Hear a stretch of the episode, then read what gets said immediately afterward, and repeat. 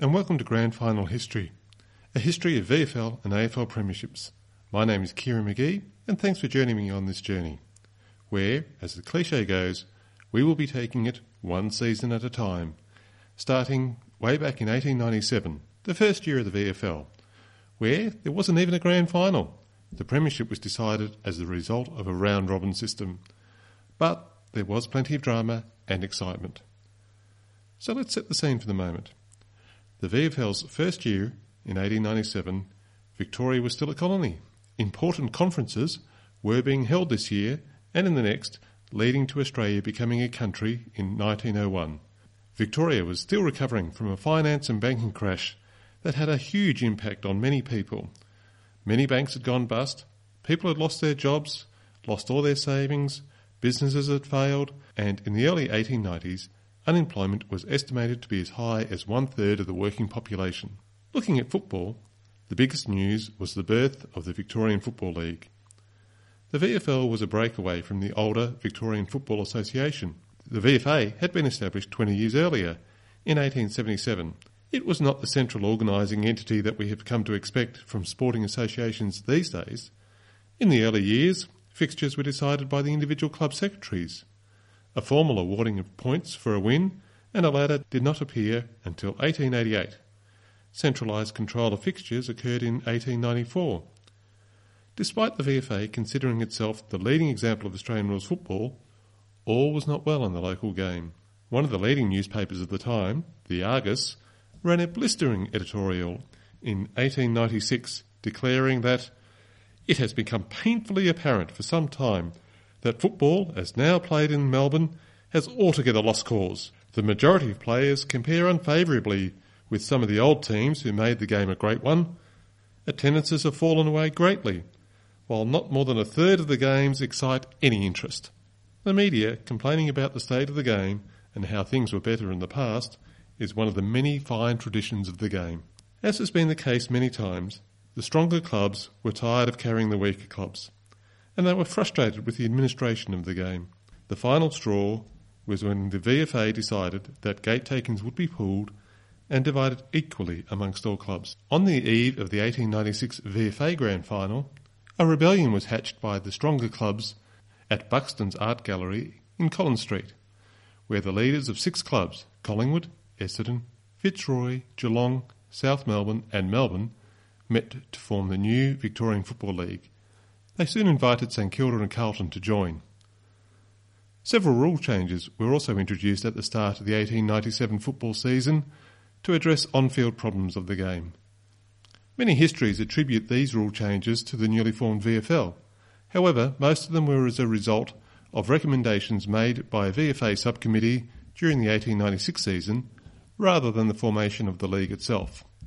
The little mark, where a ball only had to travel two yards, was abandoned and the minimum distance of 10 yards was introduced for a mark.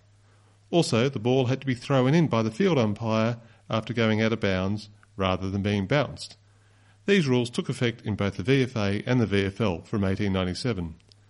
The one new rule adopted came from the Collingwood delegate, who initiated a move that saw behinds counted in the team score with a goal to register as six points and a behind as one. Amongst the changes rejected was a proposal to erect a crossbar 10 feet from the ground, over which the ball had to pass to be counted as a goal. The exercise of introducing a new rule at the start of the season is also a very well established tradition of the game. The fixture was planned so that each of the eight teams would play each other twice in the regular season, and then the top four teams would play a round robin to decide the premiership. During the round robin finals, each team would play each other once.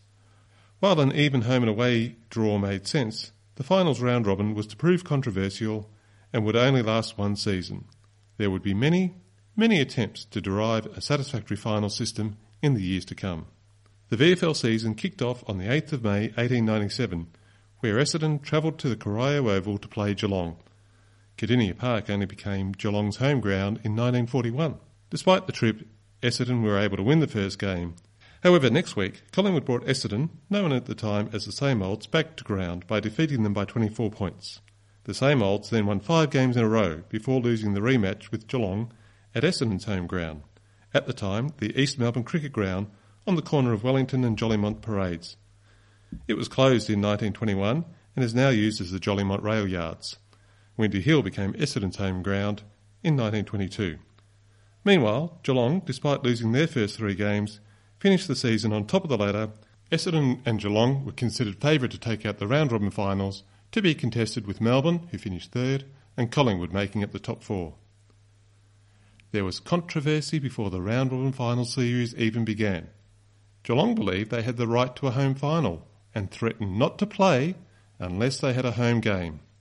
The Age supported Geelong's right for a home final by pointing out that after losing the first three games of the season and thought out of contention for the finals, they had pluckily pulled themselves together and won the next 11 matches right off the reel and are now running a dead heat with Essendon for first place. And their reward is being refused even the chance of playing one of the last three matches of the season on their own ground in the presence of local supporters who are justly proud of them. In an observation that could be made over a hundred years later, The Age also pointed out the explanation unblushingly made is simply that the bigger club dividend will be obtained by restricting the matches to the leading metropolitan grounds. That is, the VFL would make more money if the games were played in Melbourne. The VFL relented, or returned to the original agreement, depending on whose side of the argument you were, you were on, and Essendon had to travel back down to Geelong for the first week of the round robin finals. On Saturday, August 21, Geelong hosted Essendon and Melbourne played Collingwood. Despite having the home ground advantage and over 5,000 supporters, Geelong lost their opening final to Essendon by six points after some very inaccurate kicking for goal. Over a hundred years later, Geelong lost another home final when they hosted Fremantle in the 2013 qualifying final. Two home finals for two losses? Perhaps the Cats should consider whether they really do want a home final in future. Back to season 1897, where in the other game of the first week of the finals, Collingwood beat Melbourne by four points at the MCG in front of 7,000 people. Week two of the finals saw all games in Melbourne. Essendon played Collingwood while Melbourne took on Geelong. Essendon had a big last quarter, winning by 40 points in front of 8,000 people at the MCG, becoming the only undefeated team. At the Brunswick Street Oval, with a crowd of 4,000, Geelong managed to get back on the winning list by beating Melbourne by nine points. The third round of the finals saw Essendon play the winless Melbourne at the Lakeside Oval, while Geelong took on Collingwood at the East Melbourne Cricket Ground. If Essendon beat Melbourne, they would be premiers. If Melbourne were to win, the round robin finals would continue for another week, with Essendon to play the winner of the Geelong Collingwood game. It was an odd situation, as mentioned earlier. There were already calls for a new final system. Both games were on Saturday, September 4th. Fans who had read the papers on Friday would have seen ads for the game in the Age and the entrance fee at one sixpence and an extra shilling to get to the grandstand. This equates to about $4 to get into the ground and an extra $8 for the grandstand. That's an interesting comparison to today's finals prices. Those same supporters reading the newspaper on Saturday morning really wouldn't have seen much mention of the football in the age, and only a paragraph in the Argus telling the reader that there were two VFL games on and that the premiership would be decided if Essendon won. Of course, there was other news of the day, including the fact that the British were fighting in Afghanistan and that Greece were negotiating with a number of European countries about their loan repayments. What do they say about history repeating? Essendon's big game was at the Lakeside Oval in South Melbourne, and the umpire was Samuel Hood. Umpire Hood was to generate a rule change all on his own in the next season when on the 12th of August 1898 the league issued a directive that all field umpires were banned from playing after umpire Hood had played in the VFA for Footscray against North Melbourne in August. He umpired a total of 37 games from 1897 to 1899, and this was his only final. 4,000 spectators were at South Melbourne's home ground to watch Essendon play Melbourne. It was considered a respectable crowd at the time, but it would be dwarfed by the attendances in the years to come. However, they were destined to see one of the most unusual games of Australian rules football in VFL AFL history. With only one goal scored, it holds the record for the lowest aggregate score in any VFL AFL game. The Geelong Advertiser tells us the game was very stubbornly contested from the start, and at the end of the first quarter, the scores were Melbourne three behinds, three points, to Essendon one behind, one point. The second quarter of the contest proved quite as exciting as the first, it providing a give and take struggle right through the piece. And when half time was called, the scores were equal. There was also controversy when Essendon thought they had a goal just before the end of the second quarter, but Waugh's goal was disallowed by the umpire, who ruled that the bell, no sirens in those days, had rung just before the ball had been kicked. This decision was supported by Observer in the Argus. A huge crosswind was making scoring difficult for both sides, and things did not improve in the second half. In the words of follower at the age, it was a wretched game to watch in the second half when Melbourne were making ludicrously unsuccessful attempts to play handball. The last match of the season to decide the Premiership was productive of play that any admirer of football would willingly have missed. Clearly, media criticising the quality of play is not a recent phenomenon. As I said, because of the wind, both sides were having trouble scoring, and Melbourne even managed to hit the post three times. The one goal for the entire game was scored by Essendon in the third quarter, and it was as odd as the overall game. As described by Observer in the Argus, when Forbes took a deliberate shot, both sides were so sure that it would go through, or very close, that players flocked to the centre, leaving Croft alone near the fence. Forbes' shot was a miserable one, for the ball spun right round to Croft, who picked it up and promptly put it through. Finally, at least one team had scored a goal.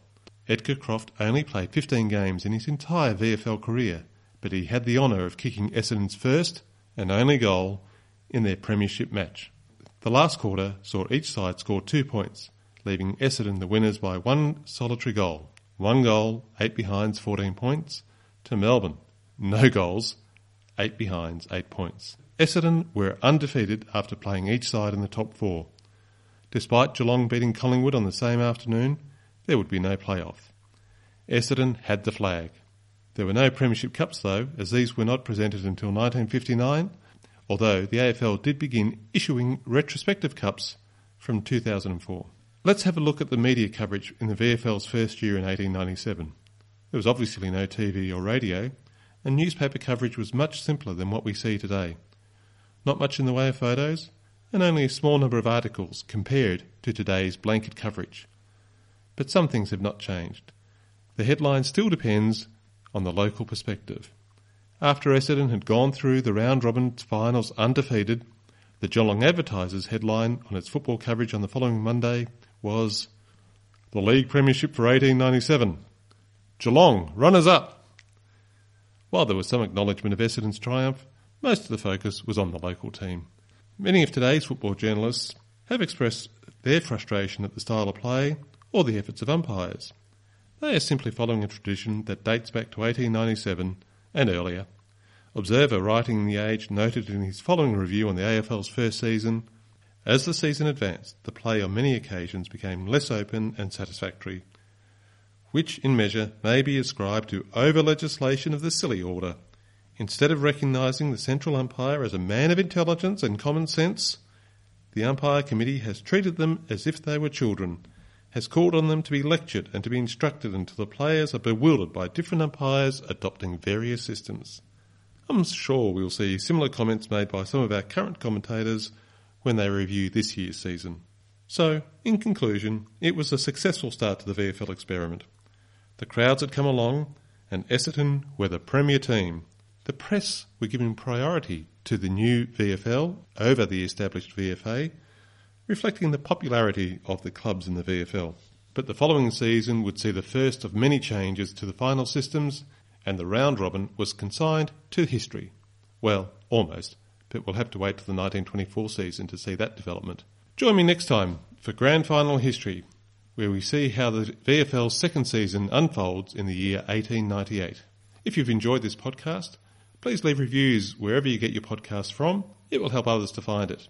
If you have any questions or want to leave feedback, please email me at info at grandfinalhistory.com.au and check out the grandfinalhistory.com.au website or our Facebook page and Twitter accounts. Thanks, and I hope you join me next time.